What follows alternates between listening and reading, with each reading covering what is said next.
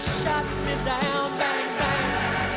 I hit the ground, bang, bang. That awful sound, bang, bang. My baby shot me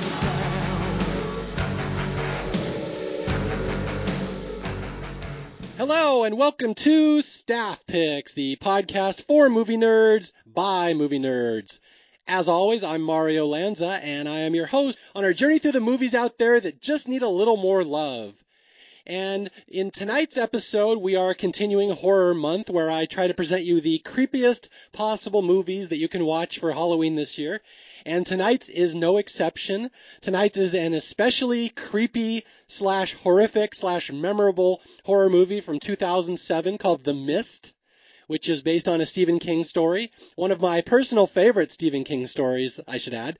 So I am very excited to talk about this movie, which I will warn you right now, pulls no punches whatsoever, and this is possibly the most depressing horror movie you are ever going to see. So warning you about that ahead of time.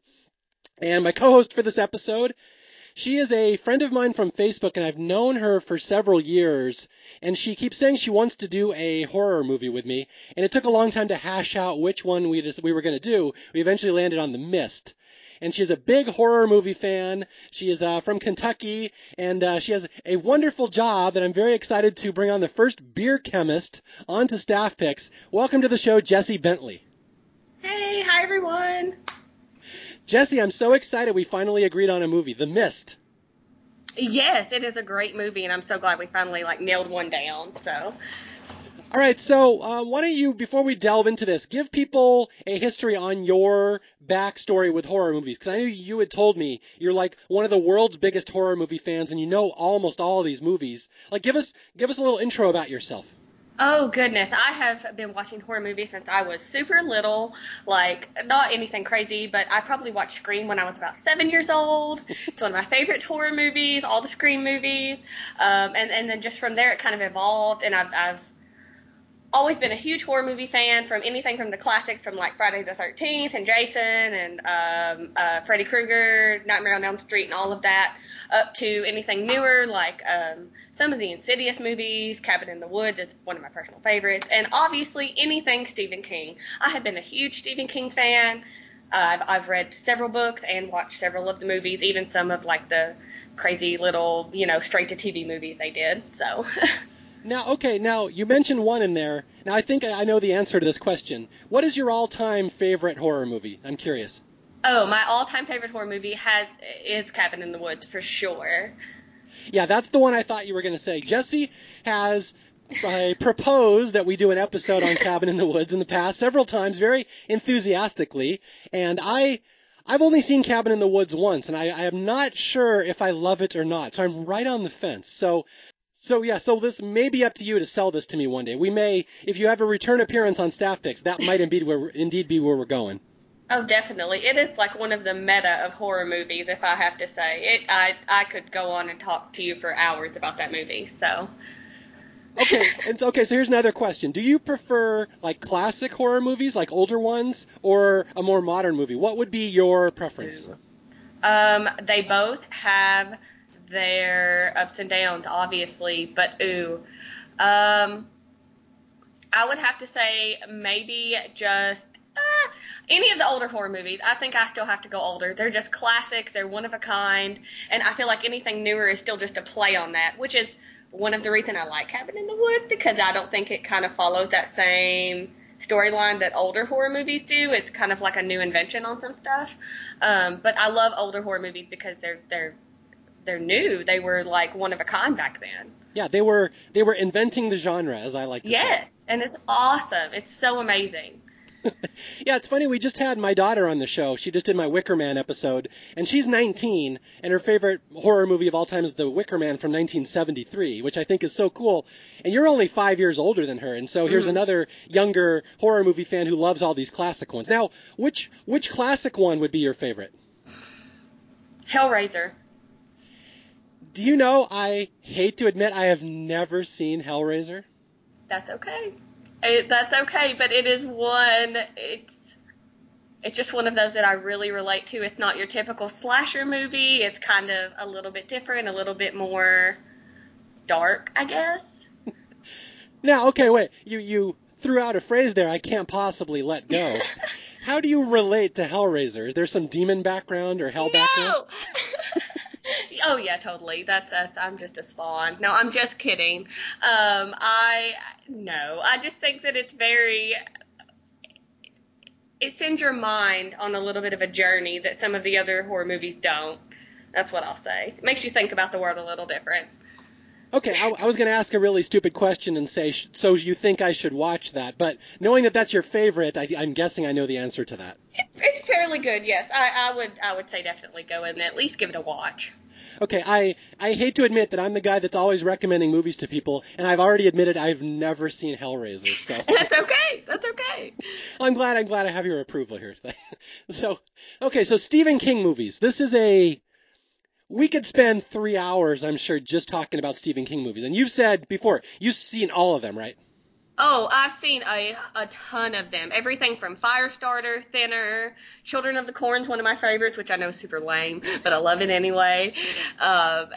Carrie, Pet Sematary, the new one, the old one, all of them. Yeah, and I've pretty much read every one I've watched, so. Wow. Wow, you have quite a back history. How come you haven't been on this show before? You're a good find for the show. I don't know. I guess that's your fault. No, I'm just kidding. No, that's fine. Take all the digs. Look, remember, I'm the guy who hasn't seen Hellraiser, so... Right. I cannot take the moral high ground here. Okay, so now Stephen King movies. Now, I have a very strong opinion of Stephen King movies. I'm curious... The stereotype out there is that Stephen King writes good stories that get turned into crappy movies.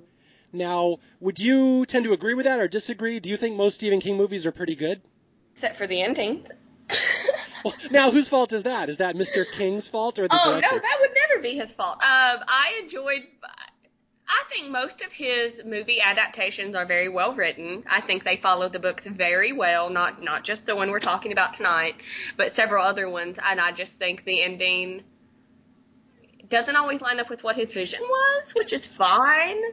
But I don't know. I tend to like the darker endings. Yeah, coincidentally, we happen to be talking about one of those. Okay, my personal opinion is that there are not that many good Stephen King movies, and I know that's kind of blasphemous, and I'm about to get yelled at here, but there's one in particular that I don't think is very good, and it's always ranked among the greatest horror movies of all time. Can you guess which one I might be talking about? Are you talking about It? I am not talking about It, but it is The Shining? The Shining would be the one. Yes, it gave me nightmares when I was a child, but other than that, I do not really like it. I love the backstory behind it where he, was in a hotel and had a dream or whatever that, led to this story. I think that's great. I think the story's great. The movie was a little, meh. Okay, why? Because that one continually gets ranked like the #1 greatest horror movie of all time, and it always shows up on lists. And I don't like it any more than you do. Why? Well, why do you say nah? Jack Nicholson was great in it. Don't get me wrong. Whoever played the female, I do not remember her name. I did not like any of her acting. How dare you besmirch the great Shelley Duvall, olive oil herself. I'm so sorry. I tended to laugh at most of her parts, which is ridiculous, I know, but I was like, this is crazy. But I like the whole premise, crazy writer gone mad, but the execution of it just wasn't what I would have expected. Yeah, I will just simplify by saying, first of all, my wife agrees with you. She hates Shelley Duvall in that movie. She's like, I can't even watch her. Yeah, so God bless Shelley Duvall. But the other thing is that for people who may not know this, the book of The Shining, very different than the movie The Shining. The book is very much, let's see, how would I describe it? It's a story of alcoholism and a perfectly normal family dad who goes, stark raving mad because he's alcoholic and trapped and stir crazy. So he's not crazy. It's like a tragedy. It's like a Greek tragedy. And the movie, he's nuts from day one, and that's the big difference. It's like The Secret Window, but without with a family. Did you just pull out a Secret Window reference on Staff Picks? Oh, I love that movie with Johnny Depp. Oh, I love that movie. Wow. Okay, I'm already saying you're going to have a return appearance on Staff Picks. You may know more about Stephen King stuff than I do. No, I doubt that. Okay, getting back to The Mist. Yes. I will flat out say, of all the Stephen King horror movies out there, I think this is the best one. And that's a very controversial opinion, because I know there's some people out there who hate this movie, for reasons we'll get into. But I personally would say, if you just want to be scared crapless by a Stephen King story, this is the movie that I think is the most hardcore. And I actually don't even think it's that close, to be honest.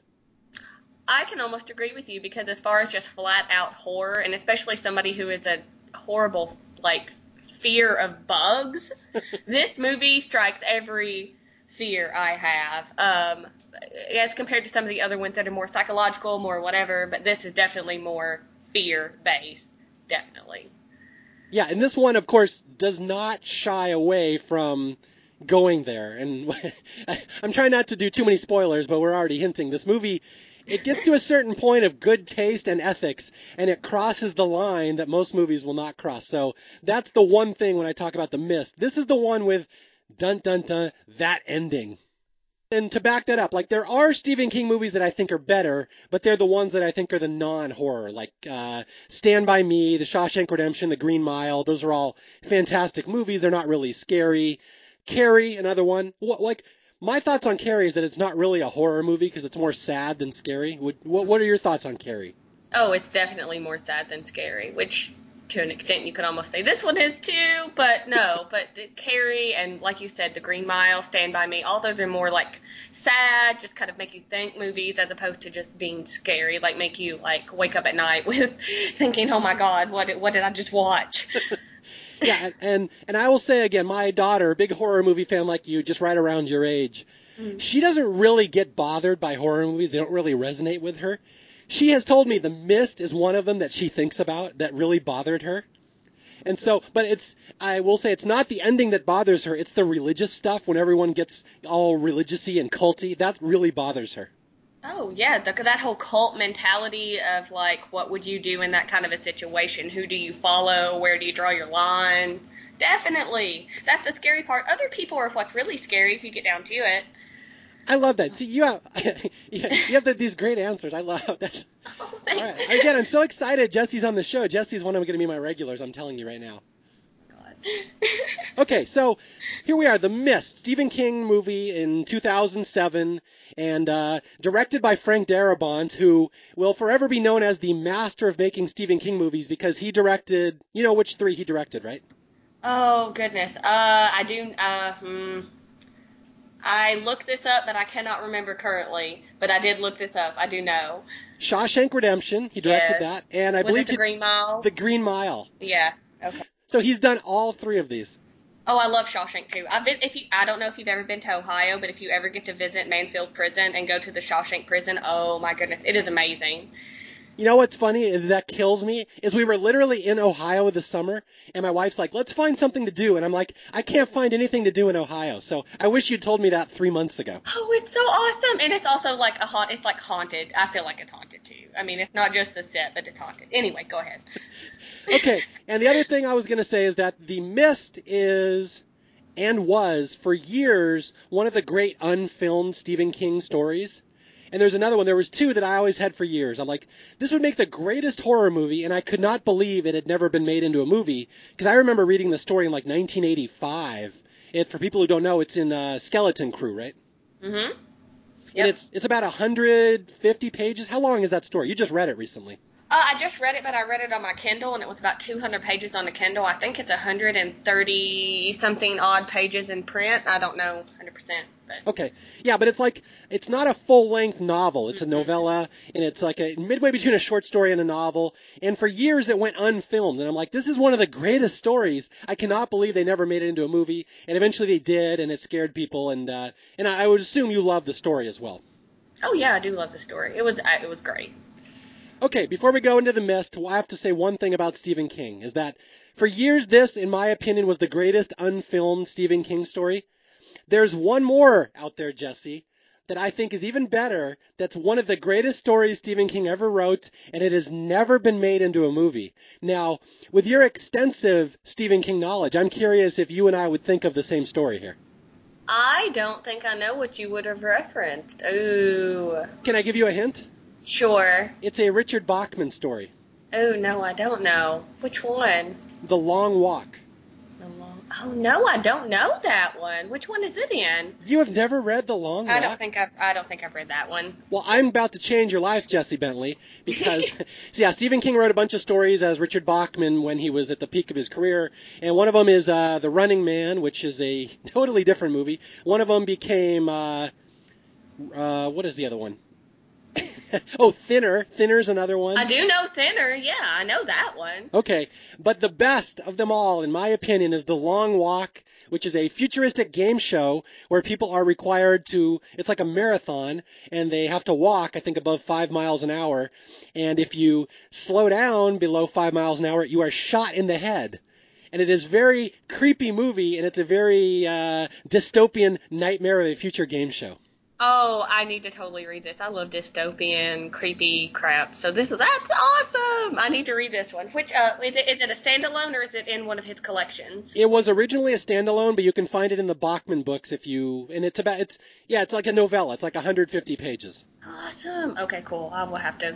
I'll take that recommendation too. Yeah, and for everybody out there as well, The Long Walk, in my opinion, the best Stephen King story that has never been made into a movie, and it kills me because it's dying to be made into a movie. Oh, Netflix will do it. They've been on a Stephen King kick lately, so just they'll get there. Okay, so here we go. The Mist, 2007. Are you ready to delve into this nightmare of a horror movie? Oh, I'm totally ready. I've got my notebook and everything. Let's go. All right. So, The Mist is set, as many Stephen King stories are, in Maine, in Castle. Is it in Castle Rock? I think it is. The newspaper said Castle Rock, so we'll go with that. Okay. Stephen King, that's his fictional town where nasty shit happens all the time. So don't ever move to Castle Rock. Don't ever move to Maine. I'm just kidding. Yeah, that's fine. You know, I don't have any Maine sponsors at the moment, so you're okay saying that. Oh, my goodness. Yeah, but I have like 100 New Hampshire sponsors, so don't pick on New Hampshire, please. Oh, no. Of course not. So it is this movie doesn't mess around. It starts immediately. It's just this little coastal town in Maine, and it stars a painter, David Drayton, I believe his name is. And he's played by an actor, Thomas Jane, who's one of those guys I always forget the minute the movie's over. I forget who plays him. Exactly. And really, it's a story. They live in this lakefront little village, and one day there's a huge storm, and it like knocks down all the trees and knocks out all the power, and it's just like the biggest storm to hit the area in years. And it's really just the recovery the next day. Yeah, they just start recovering the next day, and they, come out to find that, like, a lot of their stuff is blown over. They had a big tree that came through their front window and destroyed one of his paintings, which also, was that a painting of Gunslinger? Was that, like, one of the Dark Tower series, Gunslinger? Yeah, that's one of the inside jokes in this movie. The start of it, he's a painter. David Drayton's a painter, and he's painting the Dark Tower, the Gunslinger. Mm-hmm. And if you look in the background, another one of his paintings is The Thing, the John Carpenter movie. Let's see that. And I believe one of the other paintings is little Georgie Denbrough from It, missing an arm. That's amazing. I didn't pay that close of attention, but that is amazing. So there's some little Stephen King references, and like this big storm comes in, and everyone's trying to recover the next day because they've never seen a storm this bad.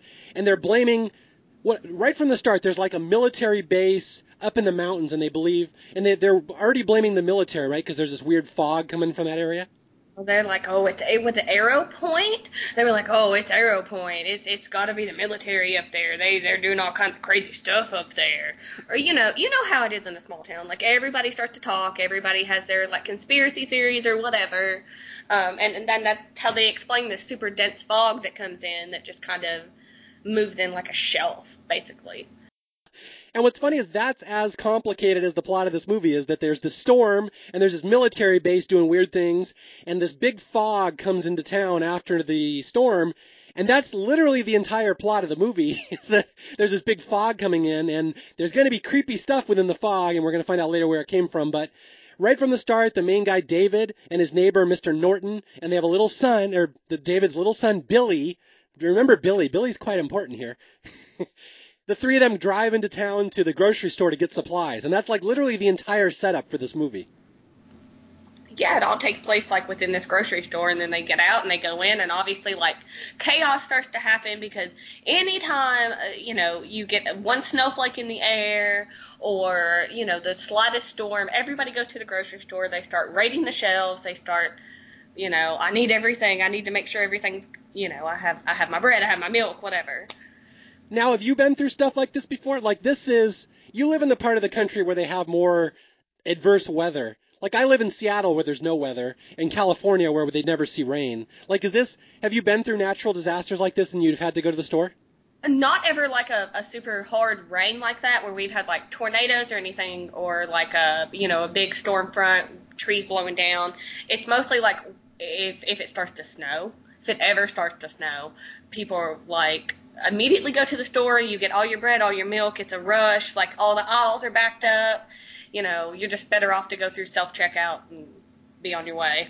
Now, did I mention where you're from? That snow story makes more sense. You're from Kentucky. I am from Kentucky, yes. Okay, yes, no snow. It's, if it were to ever snow in California, I don't even know what would happen. It would be 100 times worse because they've never seen it here. It's still chaos even here, so don't worry. I could only imagine if somewhere where that you rarely ever get it. So. Okay, so they go to the grocery store, and again, everyone's panicking in town because there's this mist, this weird mist coming in, and nobody has any supplies. They don't know how long power is going to be down in town. And so everyone's congregating in this town. And let's talk about, I was going to say let's talk about some of the characters, but the problem is I always forget the character names in this movie. But we will talk about Mrs. Carmody. She's fairly important. Oh, Lord. Yes, she is. She definitely is. She's a little bit crazy, a whole lot crazy, a little bit crazier in the book than she is in the movie, I would say, and a little bit younger in the movie than she is in the book. Oh, but, okay. I haven't read the book in a while. Well, how is she in the book? She's older. She is explained to have, like, age spots on her hands and things like that. And, you know, the woman in the movie is maybe, like, 45, 50. I mean, she's not that old. Okay, yeah. So Mrs. Carmody is the freaky old religious nut. I guess we can say that in the town. I apologize to my religious nuts in the audience. But she is the local, almost they would say witch, but everyone thinks she's a weirdo and she's like preachy and stuff, and they see her in the store and everyone, like, they avoid her at first because she's just a weirdo. Yeah, and in the book she's also described as having, like, prescribed remedies to people, so I think, like, a witch is, you know, kind of like a modern crazy witch is a good way to explain her. Oh, good. So so soon after my Skeleton Key episode, I'm very excited to talk about another one of those. Okay, so yeah, so Mrs. Carmody in there, the whole town is in there, and there's some soldiers in there, and the soldiers have come down from Project Arrowhead, I believe. And right from the start, David's wondering, why are there so many soldiers in here? It's weird, and we find out later the soldiers were leaving for some kind of extended leave, but they get called back to the base because of this incident. Yes, the MP comes in, and he's like, no, you guys can't have leave. I don't care what was approved here. You're going to meet me back here in 5 minutes and we're going to leave. Which kind of explains why there was so much army presence in the first, like, 10 minutes of the movie. Because if you remember when they were heading to the store, they passed, like, 5, 6 army trucks. It was quite a bit. Yeah, that's one thing. It seems like a minor subplot at first if you've never seen this movie before, that right from the start, right after the storm, right after this mist starts rolling in out of the mountains, there's these army trucks and jeeps and tanks all over the place. Huge, huge military presence. And you start hearing all these rumors that, you know, the reason we got this mist in town is something happened up at the army base. So it becomes increasingly more important later. Oh, definitely. And the fact that they don't have any cell service or phone service. Can you just say foreshadowing? I mean, it's Maine, Jessie. What do you expect? Well, I don't know. We have 5 cell service here in Kentucky. It can't be that much different. That's right. Kentucky is now talking shit about Maine. There we go. I'm just kidding. I love you, Maine. No, you don't. Don't even pretend. I've never been there. I wouldn't know. I have been there just once, just in the very southern part. I went to Ogunquit. My wife and I did a cross-country drive, and we drive right up to Ogunquit, which is at the bottom of the state. I'm going to throw a little Stephen King trivia at you here. Do you know which Stephen King novel features Ogunquit? Let me take a shot in the dark and say Rose Matter. No, not Rose Matter. This is a The Stand reference, my favorite Stephen King book of all time. That Franny and Harold. You know Franny and Harold, right? Yes. They are from the coastal town of Ogunquit. That's cool. That's very cool. Yeah, so that's my only experience. Other than that, Maine probably sucks, like Jessie herself has pointed out. So anyway, yeah, so all the people are in the store, and crazy Mrs. Carmody's in there, and they're all avoiding her.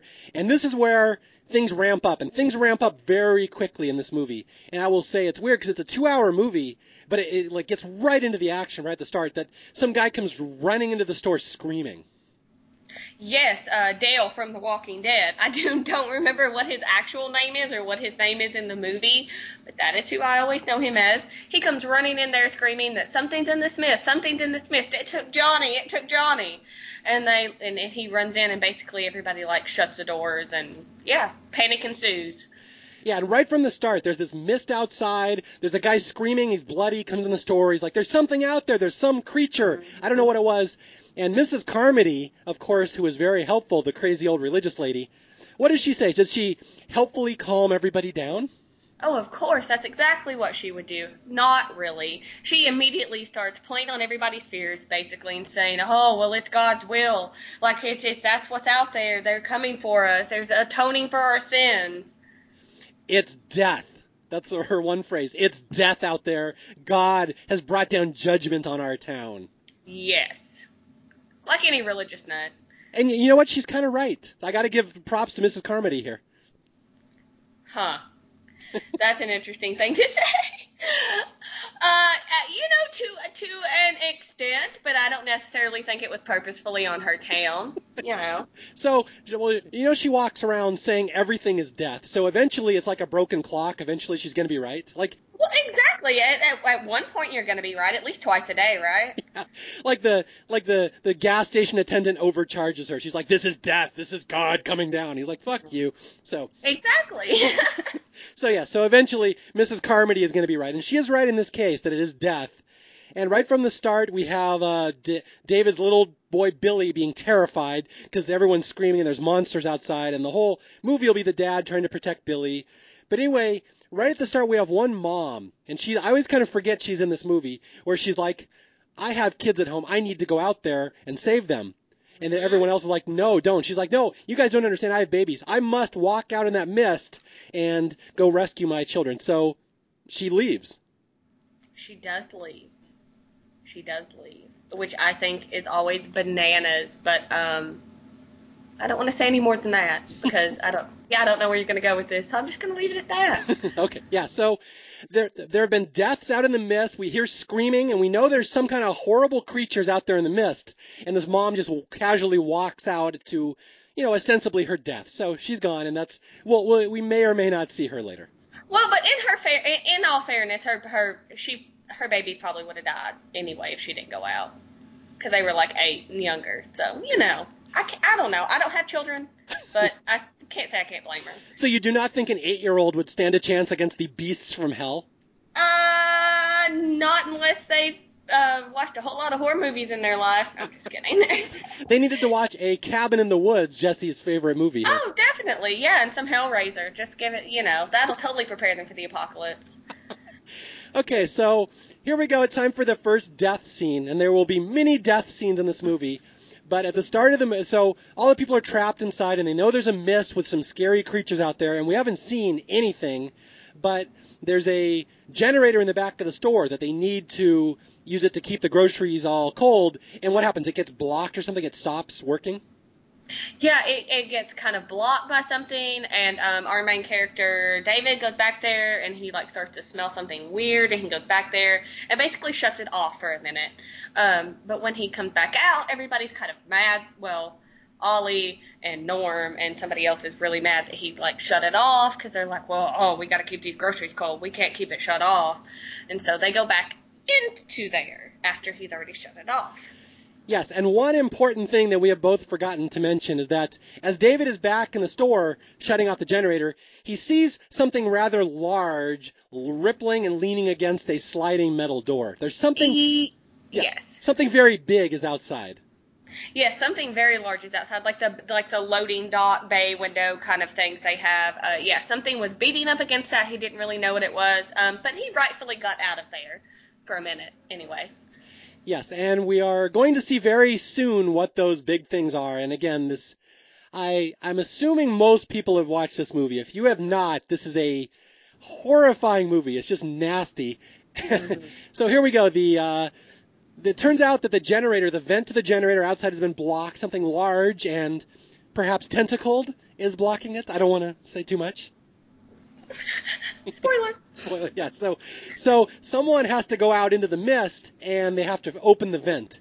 And this is where we get the first hero/martyr of the movie, Norm. Now, do you know Norm from his other movies he may have been in? He looked super familiar, but I did not IMBD or whatever it is called him. So, no, I don't know but he looks so familiar. So I know I've seen his other movies. Have you seen American Pie? Yes. That is the Shermanator. Oh, without the hair. Yeah, he's basically got longer hair now, but that is the guy who had sex with a grapefruit. That's the Shermanator. Yeah. Yeah, he's a sexual cyborg sent back in time for one lucky lady at a time, and he's about to meet his fate in the mist here. With some tentacles. I feel like that's some, do justice or something right there. So that is all the girls at, was it West High? I forget the name of the high. That is all the girls getting revenge by sending the tentacled creature to kill the Shermanator. That's hilarious. Yeah, so Norm, that's his name, sorry, not Sherman, but Norm, the Norminator, is going to go outside and open the vent, and they open this metal door and they see the mist, and here's our first attack. And I will leave it to my good friend Jessie Bentley to explain the death of Norm to people. So Norm starts to crawl out, and some big old tentacle comes in, grabs him by the leg, and this is not just your normal octopus tentacle, I will say this. It almost has these spider venom fangs on the sides of the tentacle that come in and rip off your flesh. It's not just a tentacle, because that's one thing. You get some suckers stuck to you or whatever, but these things will rip off your flesh, and that's it. And so he got his part of his leg ripped off, and then he grabs the door, the sliding glass door. David, our wonderful protagonist, tries to help him. He's one of the only ones that tries to go help him. He grabs him and he's like, "Oh, please help me, somebody help." And then finally Ollie runs over, somebody that owns the store runs over and tries to help. But the other guys that are out there just don't do anything. They're like, I don't know what to do, big tentacle. And I understand that, but help the poor kid. He's 17. Yeah, poor Norm does not meet a great fate here, and Jessie described it very well. A tentacle grabs him, nobody helps him, and yeah, the tentacles have claws on it. Pinchers or claws? Yeah, I don't know what you would call them. Now, is that true to the book? Again, since you read the book so recently, was that how he dies in the book? So, to an extent, but it did not explain the tentacles like that. It was more just a tentacle grabbed him, and then nobody helped him, and he kind of slipped out and into the mist. Okay. But it was a little more gruesome in the movie, to be honest. Yeah, that's one thing I do remember is that everything I remember as being gruesome in the book, the movie does it 5 times worse. Oh, 100%. The monsters are way more than what, I think Stephen King imagined in the books. And Stephen King himself has said this is the only Stephen King movie that ever scared him.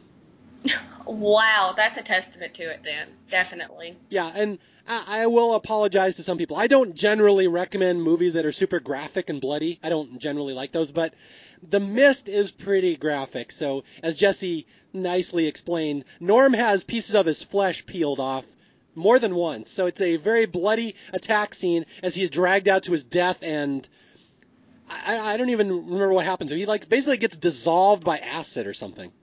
Well, he basically just pulls him out, and then you see his he's holding on with his fingertips and his head into the inside, and then he just gets pulled out, and you don't see him after that. And they just it's a bunch of blood, and then they just shut the doors, and yeah. R.I.P. This is where our friend the beer chemist Jessie pours a little beer on the ground in honor of the Shermanator. Poor Shermanator, beer pour.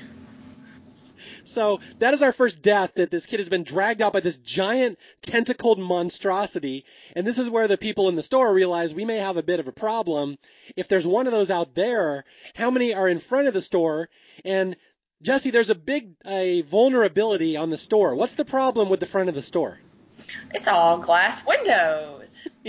Yeah, not only can monsters see inside, but that glass isn't going to hold, especially against something big. So This is where they realized the problem, that these horrible beasts, mythical, like biblical beasts out in the mist, and they have no defense against them.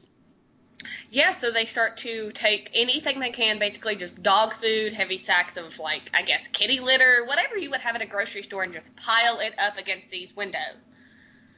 And this is also where they start dividing into camps, right? Little teams inside the store. So explain that to people. So you basically have Mrs. Carmody's, like, little group of Christian crazy nutholes, and then you have... what was his name? The lawyer friend that he had, or not his friend, but the lawyer that lived next door to him. Mr. Norton is what I have. Mr. Norton, yes. You have him, and Mr. Norton, his whole group is kind of like trying to figure out a way to go outside, or maybe they're kind of skeptics against all of this. They're the ones who are like, you guys are crazy, there's nothing going on, we just need to get out of here, this is normal weather, what's up?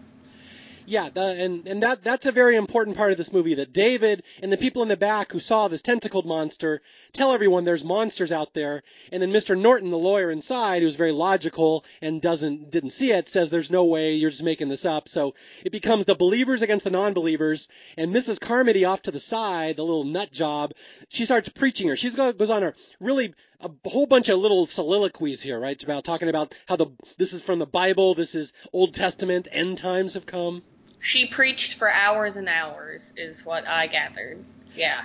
Yeah, and there's one word she keeps using, that the Bible is telling us that God is here, this is Judgment Day. The Bible calls for, and I didn't know this word, expiation. I don't know exactly what it means, but yes, expiation. A bloodshed or something is what context clues? I don't know. Yeah, without looking it up specifically, I think it's, yes, blood sacrifice.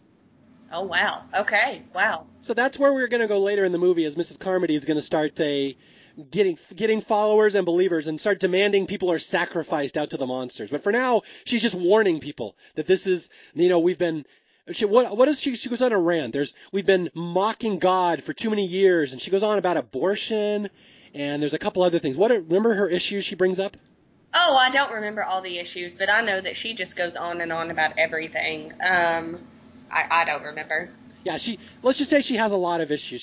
She's been keeping a list of for her therapist one day, of all the things that piss her off. All the sins of the town and what have you. Yeah, mankind in general, even more than the town. Like, we have probably, mocked, yeah. And Mrs. Carmody makes a promise. She's like, they will come for someone else tonight. This won't be the first death. Mark my words. You people will all be on your knees before me tonight.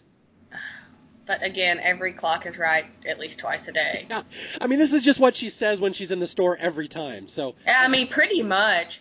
Oh, somebody's going to die tonight. Well, yeah, you're probably statistically correct. Yeah, just buy your orange juice and get out of my goddamn store.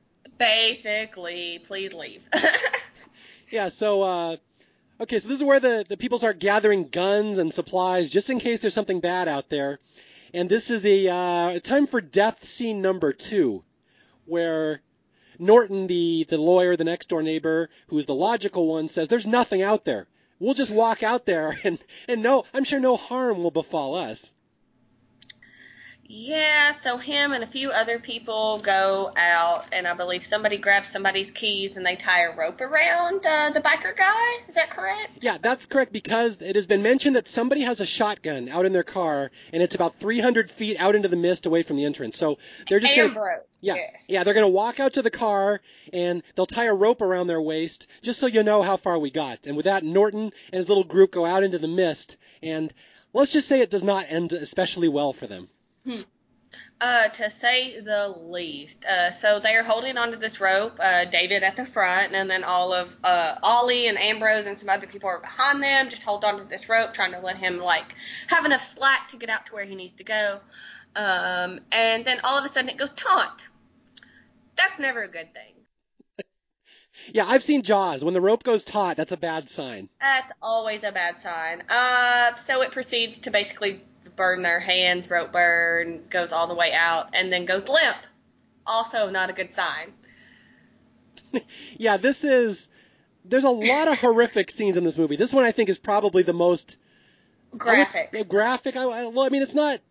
You don't see, it's more implied, but yeah, somebody has been attacked out in the mist. This biker guy had a rope tied around his waist, and it went taut. And this is the other thing that I love about the scene. Not only does the rope go taut, it suddenly goes very, very high. Mm-hmm. Yeah, if it's ever going up in the air diagonally, that's not natural. Yeah. Definitely. Something has taken you. Yeah, so they pull back on the rope. They said, what happened to this biker guy who wandered out in the mist? And first they start pulling back the rope, and all of a sudden all the blood and guts are all over the rope, and everyone in the store's like, ew. I can't believe they kept grabbing onto it, though, after all the blood. Like, put a shirt on it. Do something. That's, It's Maine, Jessie. It's a different place. Okay, true. So they're pulling back, and now they retrieve what is left of the biker who has gone out to the car. Which part of the biker do they retrieve, Jessie? Oh, just his legs. Just his bottom part of his torso. His old chaps or whatever they call them. Yep, and some intestines, I think, came back with him. Yeah, so whatever is out in the mist. We still have not seen any of these monsters. We've just seen a tentacle. No. Something has grabbed this biker, cut him in half at the waist, lifted him up, and flown away or something. And all you see is his lower half being dragged back to the store. Especially graphic scene, and it's going to get worse. All right, so we get the dead biker, and all the people who went out in the mist apparently probably died. There was like 8 of them, including Mr. Norton. We never do hear from him again, so we're assuming he's dead. And now Mrs. Carmody just says, now do you believe me? Now do you people believe me? And immediately cut to nighttime. So at this point, everything is dark, and it's coming upon nighttime. And they decide to turn the lights on, which is rightfully so, because all of these, well, rather large bugs that almost look like big flies, big mosquitoes, something like that, kind of start coming to the door. So, you know how he said the supermarket was lined with these, like, large windows. Well, the light obviously attracts bugs, and so 1 bug comes, 2 bug come, 3 bugs come, and they are ginormous. I'm talking like they're like 3 feet or so probably in length, and they're just coming on to the door. And the people just keep lighting more lights. I don't understand why they do that, though. Well, because the bugs look so harmless, like little fireflies. Like you just now, totally. Are they in the book? I vaguely remember this being my favorite part of the book, with the bugs on the window, right? Yeah, they're there. If I remember, yeah.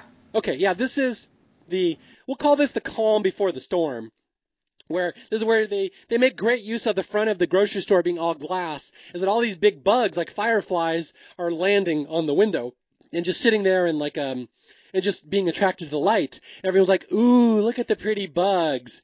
But something always eats the smaller bugs. Yeah. So then something else comes in and proceeds to, like, halfway bust one of the windows in and starts eating the bugs. And at that point, you would think they turned the lights off. Just because it's going to keep attracting it. It's going to keep, like, they're going to keep busting in. But no, they shine more lights on it. Yeah, and that's the thing. These bugs are outside, and the bugs look harmless, but they also have these really long stingers, which I guess I kind of forgot about. Poisonous, yeah. And the bugs are prey for something big, which I could only call a pterodactyl that is about to come in the store. Like a baby pterodactyl. I would always imagine pterodactyls to be much larger. They're like a German Shepherd-sized pterodactyl. Now, are you a gamer? Are you a Dungeons & Dragons player? I have not. I have 2 sets of Dungeons & Dragons, but we have not got into it. We are trying to get into it. Okay, well, I'm going to throw a D&D monster out here. It's not so much a pterodactyl as it is a wyvern when I look at it. Oh, no, I do know wyverns. I play WoW, so I do know what wyverns are. Yeah, so would you say these are basically wyverns? Yeah, sure. That's a very good description. Okay, yeah, so these big wyverns come and they're attacking the bugs, and the collateral damage, of course, is the glass in the front of the store. So all of a sudden these bugs and these pterodactyls come in the store, and this is where all hell breaks loose, because not only are the pterodactyls nasty with these big long beaks, but the bugs have these horrible, horrible stingers on them. Oh, yeah, they had these horrible stinkers on them, and they land on this poor one girl, one of the cashiers, I believe, and she gets stung, right? Yeah, I don't like this scene. She gets stung in the neck, and she has what is the word, anaphylactic? I always forget anaphylactic. There you go, thank you. Our beer chemist knows this word. Yes. Yeah, so she goes into shock, and her neck swells up like a tire. Oh, like a balloon and a half, and she basically just, I mean, she gets blue and just kind of dies, unfortunately, because she just swells up from this sting of this bug that they thought were so harmless. But that's now loose in their store. I mean, they've got like 20 of them roaming around the store now. Yeah, although there's an important scene here where the bugs are going around the store, stinging people, and the wyverns are flying around, ripping people's necks off. There's an especially nasty scene where one of the pterodactyls pulls a guy's head. But this is where we get an especially important scene where Mrs. Carmody, the religious nut, one of the bugs lands on her. Yeah, and like everybody else who gets a bug landing on them, freaks out, and the bug stings them and kills them. But for some reason, it spares Mrs. Carmody. So I have a theory about that. They knew she was crazy and they didn't want that. I'm just kidding. But that's what I wrote down. I was like, oh, they knew she was crazy. They didn't want to sting crazy. But it kind of just sets up that whole like, oh, maybe she is like a prophet. Maybe she does understand what's going on. Like, oh, the bugs didn't get her. There's a great Mrs. Carmody theory, a fan theory that I'll talk about at the end of the episode. But it kind of ties into that Mrs. Carmody, yeah, this is where they believe, where because the bug doesn't sting Mrs. Carmody, the people in the store start to believe she actually is a witch or a prophet. So she will become very, very powerful because she's the one that the bugs won't kill. Mm-hmm. But that was not in the book, by the way. Really? I didn't know that. Nope, it was not in the book. All right, good job, Frank Darabont, coming up with a better storyline than Stephen King. Yep. Well, to an extent, it definitely gives it more depth. Okay, so the bug attack and the pterodactyl attack, especially nasty. This is a horrific scene, but hey, guess what? We're going to have one that's even worse coming up. Oh, yes. Oh, my goodness. The spider. Okay, so yes. in the midst of this attack, some people have been burned because there was fire. People were throwing fire at the pterodactyls, and this one soldier has been horribly burned. And so David's like, you know, this guy's going to die. We need to get some medical supplies. And guess what? There's a pharmacy right next door. Like every horror movie. All we have to do is walk out into the mist and go to the pharmacy. And again, I'm sure no harm will come to us if that happens.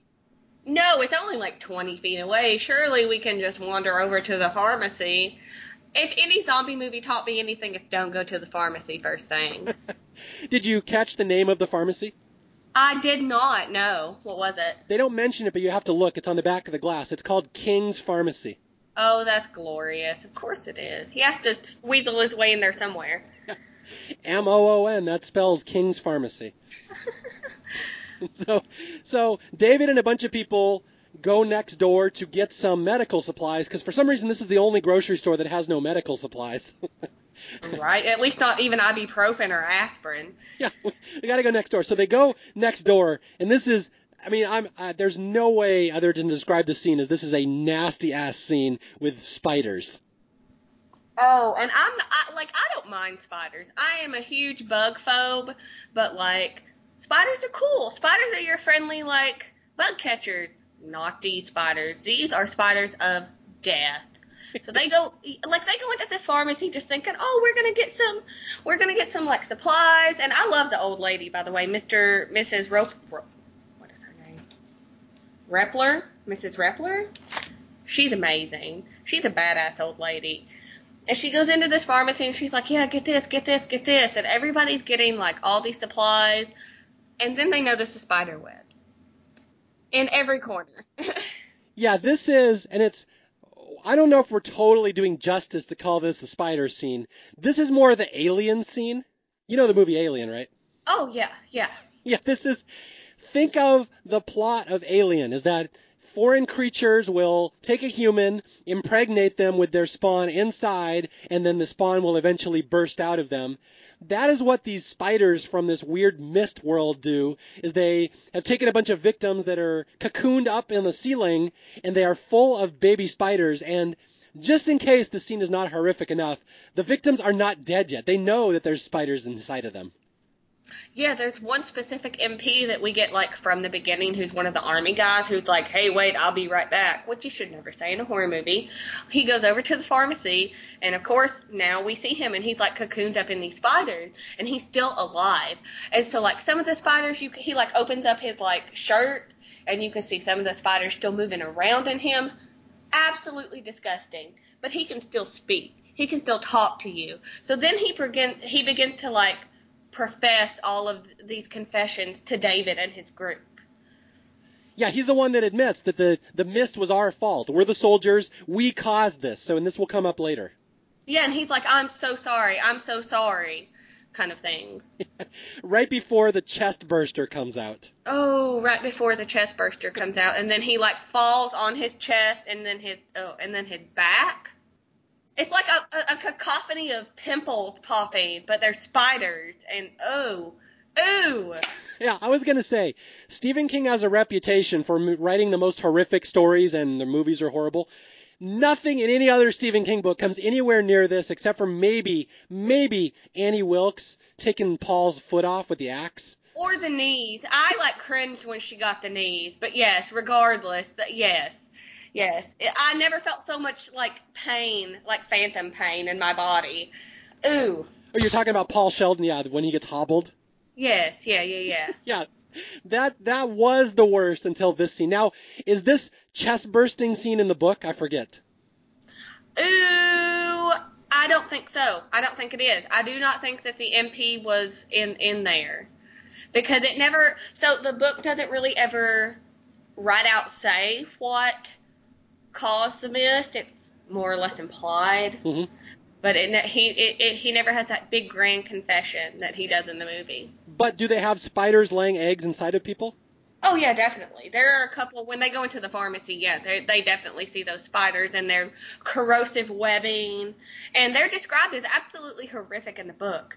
So it says that they have 12 to 14 legs in the book. And in the movie, they were like typical spiders. But I just couldn't imagine more legs. Yeah, these spiders... They not only lay their eggs in you, but they shoot like acid. They have these little ropes that they fling at you. Instead of webs, they're shooting these acid ropes at you. And anybody who gets touched by one, it like burns right through their clothing and their skin and like the first 5 or 6 layers of like veins. And it's really gross. They were doing like Matrix moves to avoid them. And then one guy gets shot in the face with it. And you're like, oh my goodness, because you just see his like skin dissolve. It's horrible. Yeah, what? And again, we're not to the part of the movie that people say is horrible yet. I know, but this whole movie like just makes you cringe sometimes. You're like, I can't believe this.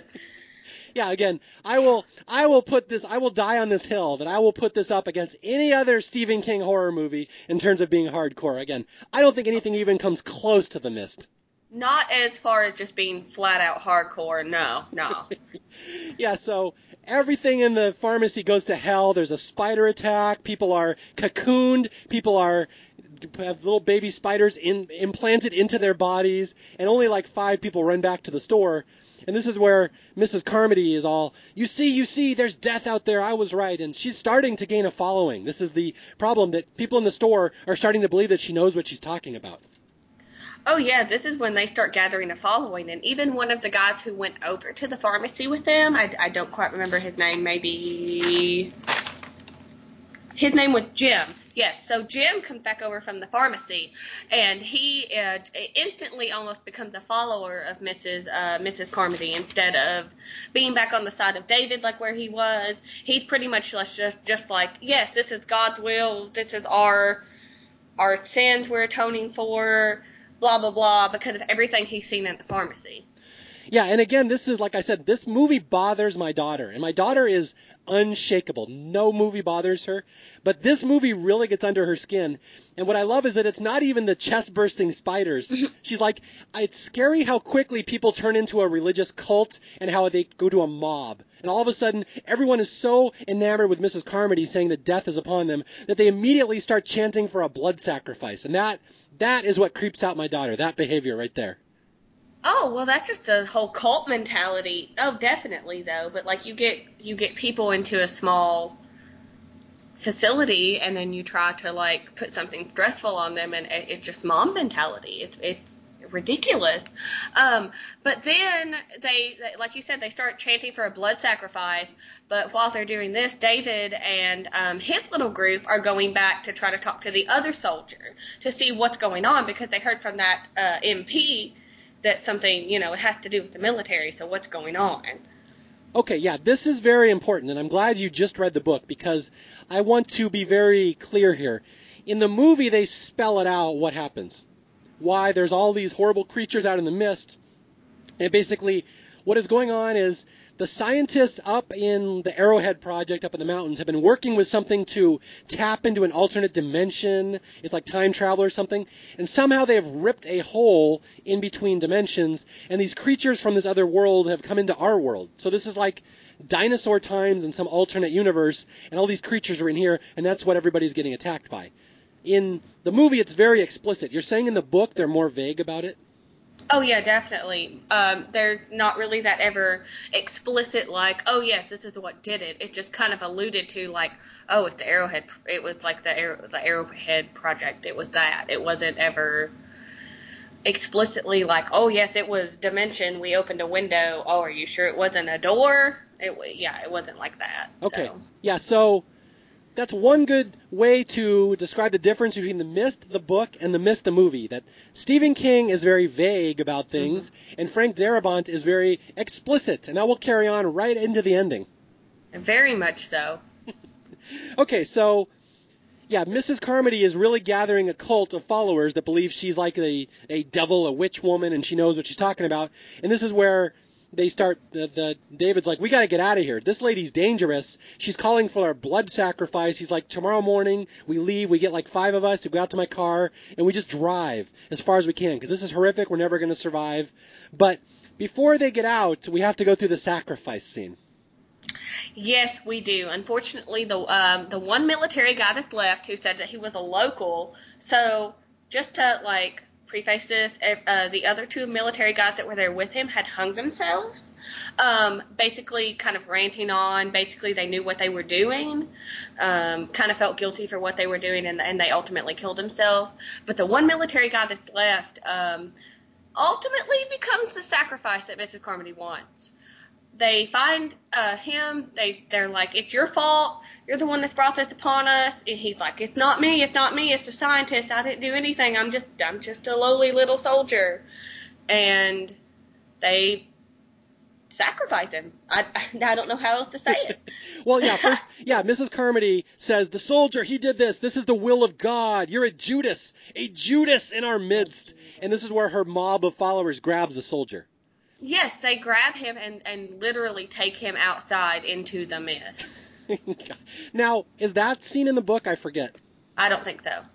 Okay, so Darabont, again, upping the game. Yeah, this poor soldier, they throw him out the front of the store, and they close the sliding glass door. So it's just him against whatever demon spawn, Hellraiser type thing is out there. And which one of the things decides to eat him, Jessie?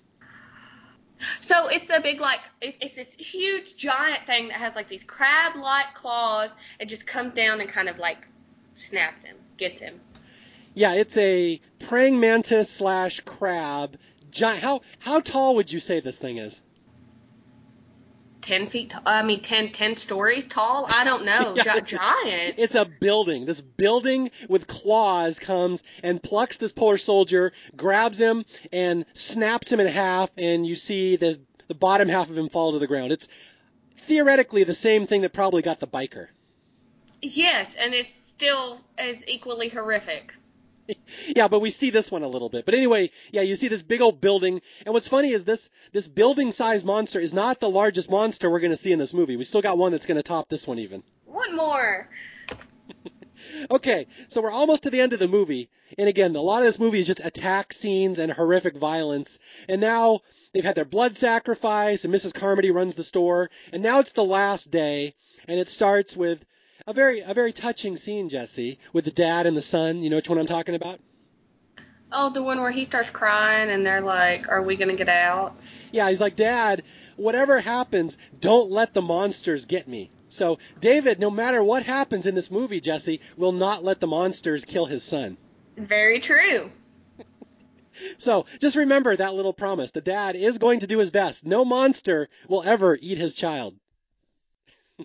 Okay, and here's the escape scene. This is where David and his followers, he's like 6 or 7 of them, I forget how many, they're all going to run out first thing in the morning because they can't take another day of Mrs. Carmody and all these beasts, and they're going to make a run for it, but who are they blocked by at the door on their way out?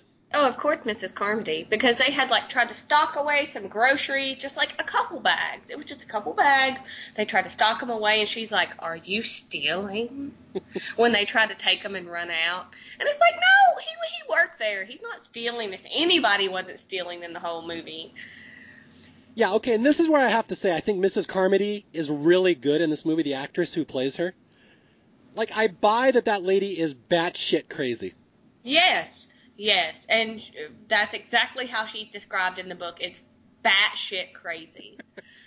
And just for people, you probably don't know this, the actress who plays her is named Marcia Gay Harden, and she is normally plays like lawyers or moms or businesswomen. So this is like such an extremely different role for her that I know she was having fun because this is not the type of role she usually plays. Oh, that's amazing, though. That makes it even better because she was very convincing in this role, especially in that scene.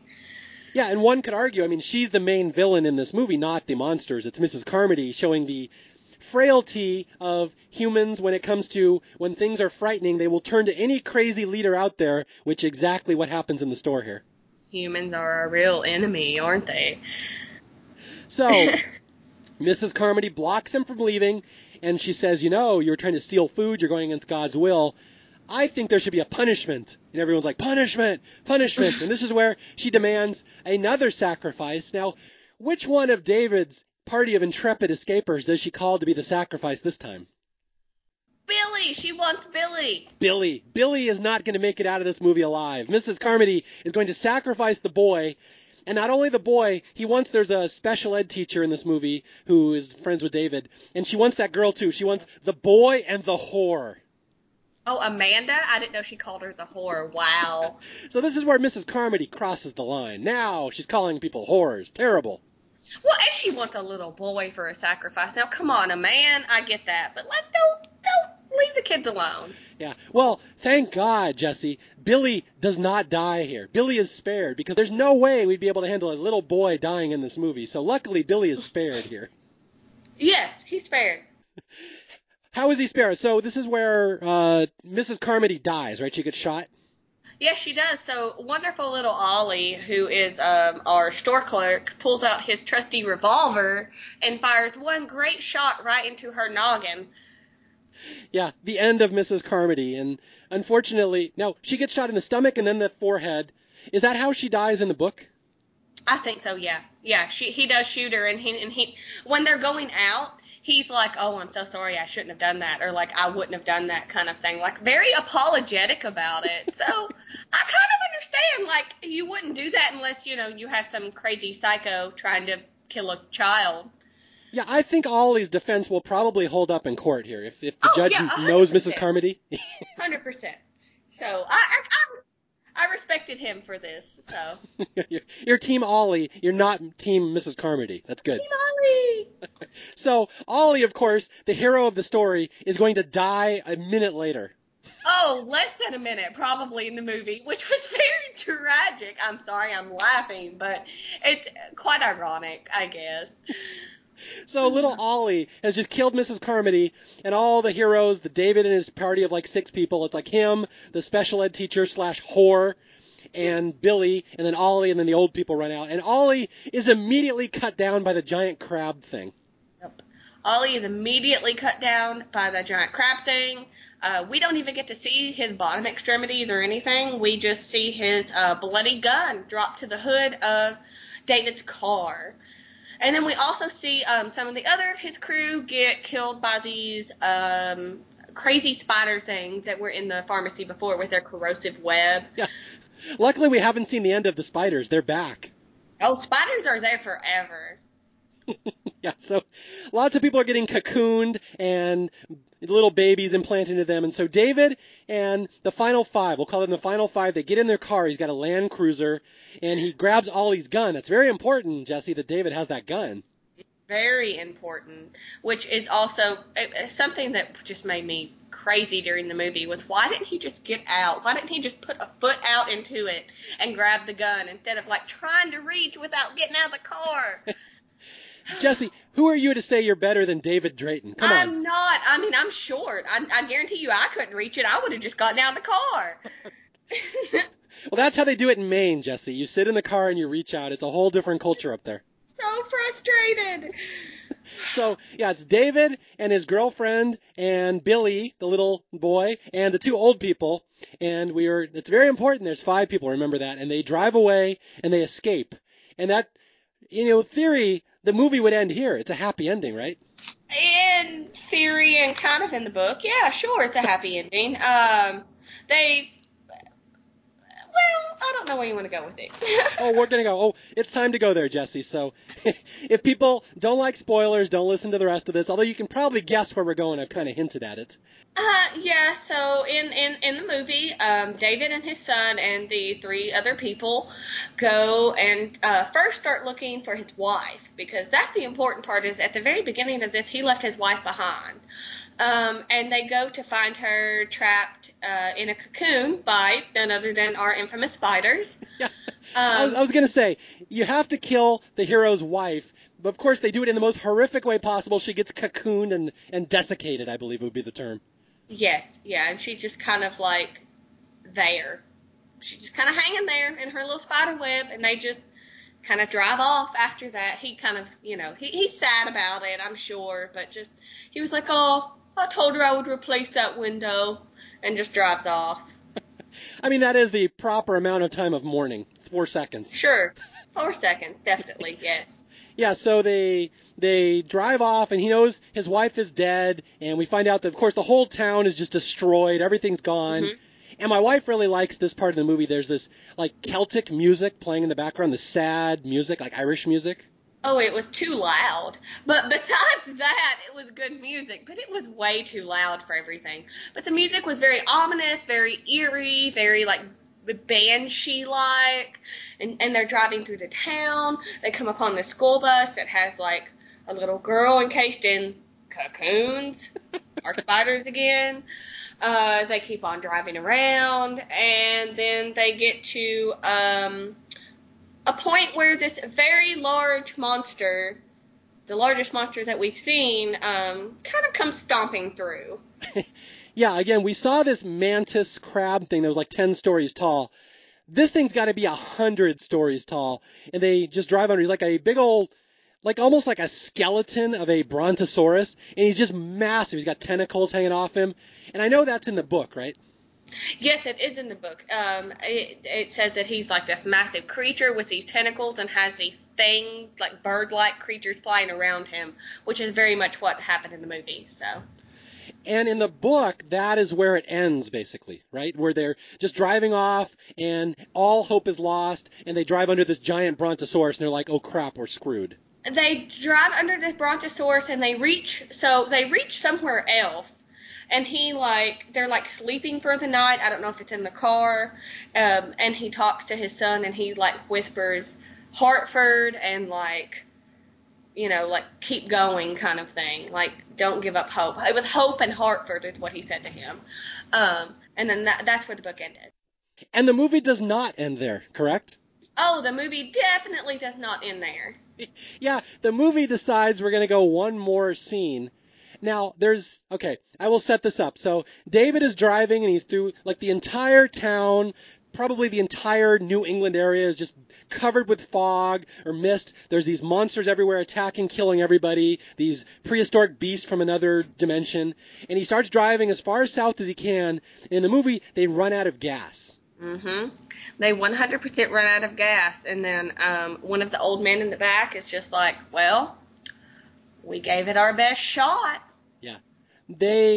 There are 2 options at this point in the movie. They can get out of the car and be torn apart by monsters, or David has a gun, and there's 4 bullets in the gun, and there's 5 people. So this is where the euthanasia debate comes up, and it doesn't rear its head, but just with the way they're looking at each other, should we kill ourselves? Mm-hmm. Yep, and then David says his final thing of, I'll figure something out. And then proceeds to kill the other 4 of them. Starting, I'm assuming, with his son. I would hope with his son. It's never really... Oh, I never thought about that, but the son had to be first. I would really hope so. Because I know that... So I know it was the front seat and then the back seat, and I'm just really hoping it was his son first. Oh, God. So that's what we've been hinting at in this movie. This is the movie where the main hero kills his own son at the end. Although, in his defense, he said, "I will never let the monsters eat you," and he never did. So Dad is technically fulfilling his promise here, Jessie. Yeah, I know. It's just super sad. So David shoots all the people in the car. He kills his son, his girlfriend, and the two old people. And because he only has 4 bullets, he doesn't have the 5th one to kill himself. And he puts the gun in his mouth and starts dry clicking it, right? Yeah, and then, I mean, no magic bullet's going to appear, Mr. Man. So he just kind of gets out of the car after that and proceeds to yell at the sky, hoping that whatever this rumbling noise he hears will come and, like, kill him and just end it, just, like, let this be over. And that's not what happens, is it? Oh, that is not what happens at all, because the rumbling that he thought was a monster was not a monster. You know what it was? It was a tank. It was a whole lot of tanks and the army and the people from the grocery store and some people who are fighting off all the cocoon creatures with fire. Yeah, okay. Let's sum this up for people. So David has killed everybody in his car, including his little 8-year-old son, Billy. Billy gets the old Eric Clapton treatment here. And that was horrible. But and then he gets outside. He's waiting to be plucked to death by some monster. And immediately right then, the army comes through. They have apparently closed the porthole between dimensions. And all the monsters are being killed. The army is blowing them up with flamethrowers.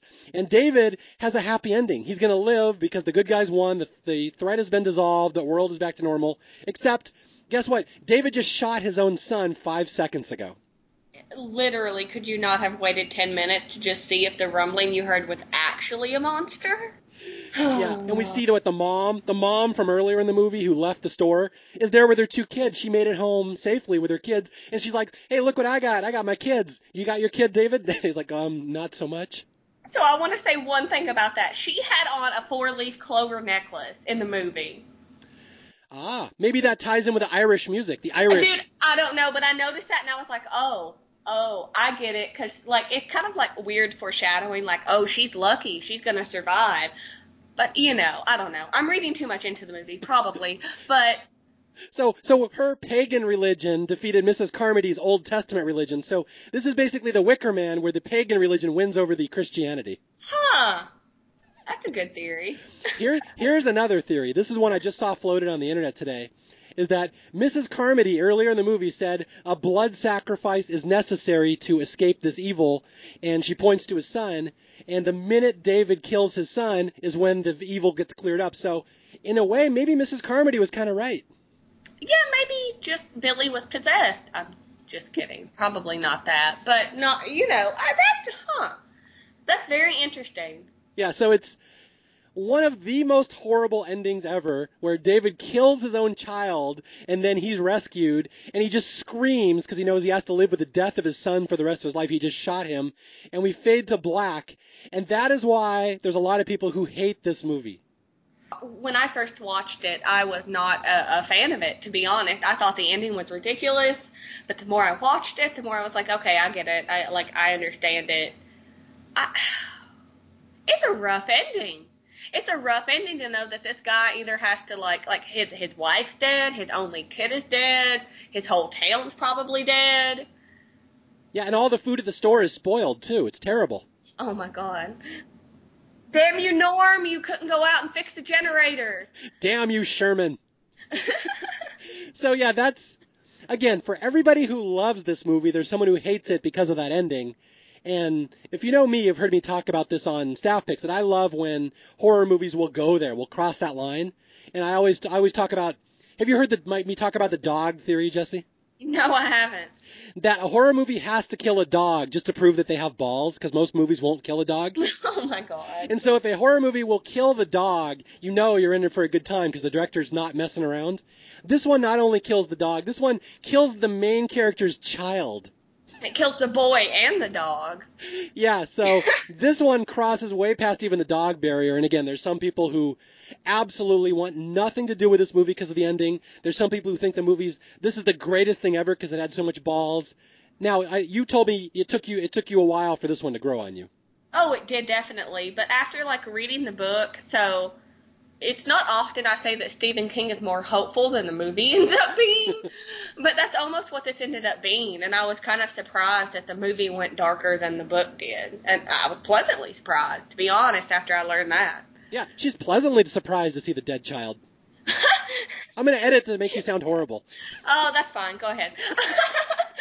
This is revenge from Maine. The people from Maine you have besmirched. Oh, they're going to get me, aren't they? Okay, so here's something I have to say, is that I know this is one of the urban legends about this movie, that Stephen King went up to Frank Darabont and said, I can't believe you put that ending in the movie. That's amazing. I wish I would have thought of that. That's kind of BS, because I know the book.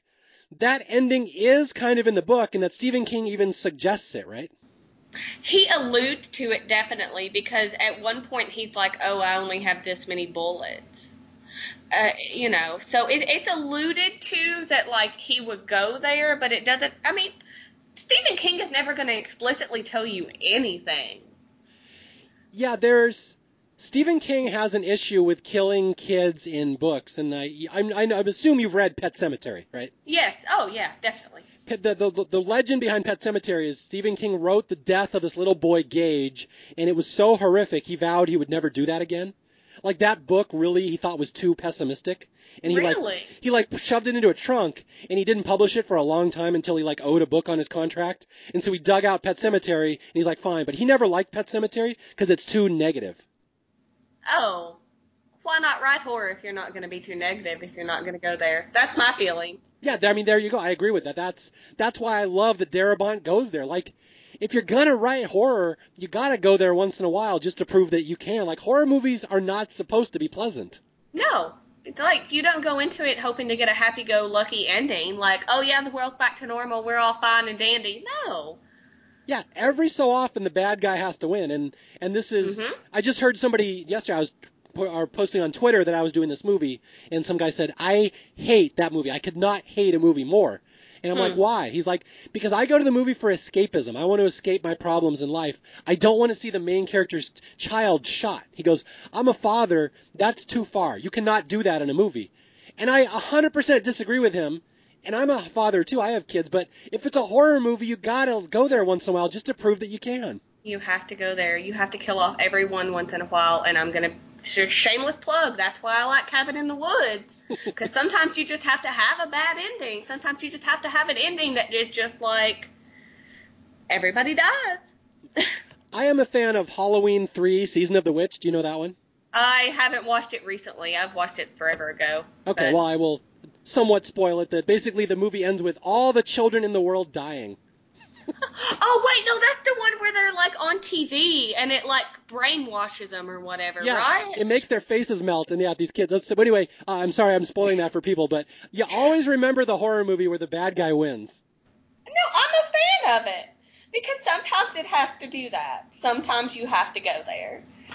Exactly. So that is the infamous Mist from 2007. Again, a movie that's probably way too horrific for its own good, that even horror fans are like, nah, that one's a little too much for me. But it lodges in your brain. You will not forget it. And I will make the argument. I'm sorry, I'm going to piss off every Shining fan out there that I think this is the best Stephen King horror movie by far. It grows on you like coffee.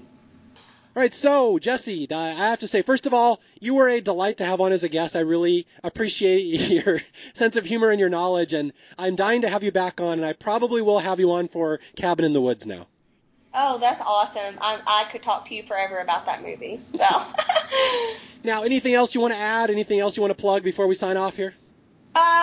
Just the only other thing I want to say about this movie is I absolutely love the old woman in the movie, Mrs. Repler. I hope to grow up to be a badass old lady like her, because she went to the pharmacy with them, she went to the end with them, she was badass, and I like her. She even came up with a makeshift flamethrower, if I recall. Yes, she did, the Raid and the lighter, yes, I absolutely love that. To get rid of those fighters, I was just clapping the whole time. I was so happy. Now, if I recall, the actress who plays her, she's also in Misery. She's like the cop's wife. Oh, I didn't know that. That's really cool. Yeah, I think that's Frances Sternhagen, I believe, something like that. That's wrong, I'll cut it out, but I think that's her name. That's very awesome. No, I did not know what her name exactly was, but I think she's awesome. Yeah. Okay, yeah, she was great. Yeah, it's, and unfortunately she dies via bullet, much like Billy and the whore, the girlfriend. But yeah. So anyway, I don't really have much else to say other than this is a top tier horror movie that goes places other movies don't, and do not walk into this one unassuming. This one will affect you. Yes, definitely go into it with an open mind and willing to be scared a little, pushed out of your comfort zone. Yeah, this is what a horror movie looks like, and yeah, that's it. I'm really happy to bring it to you here at the end of Horror Month on Staff Picks. And again, my name is Mario Lanza. This is Staff Picks. You can reach me at staffpickspodcast@gmail.com or on Twitter at Mario J. Lanza. And until next time, I'll be out there looking for more movies that deserve more love, and I'll try to find somebody interesting to come on and talk about them. I'll talk to you guys later. Stay tuned in a couple days for the last horror movie in Horror Month, Halloween, the original 1978. Very excited to post that. I'll talk to you guys then. Bye.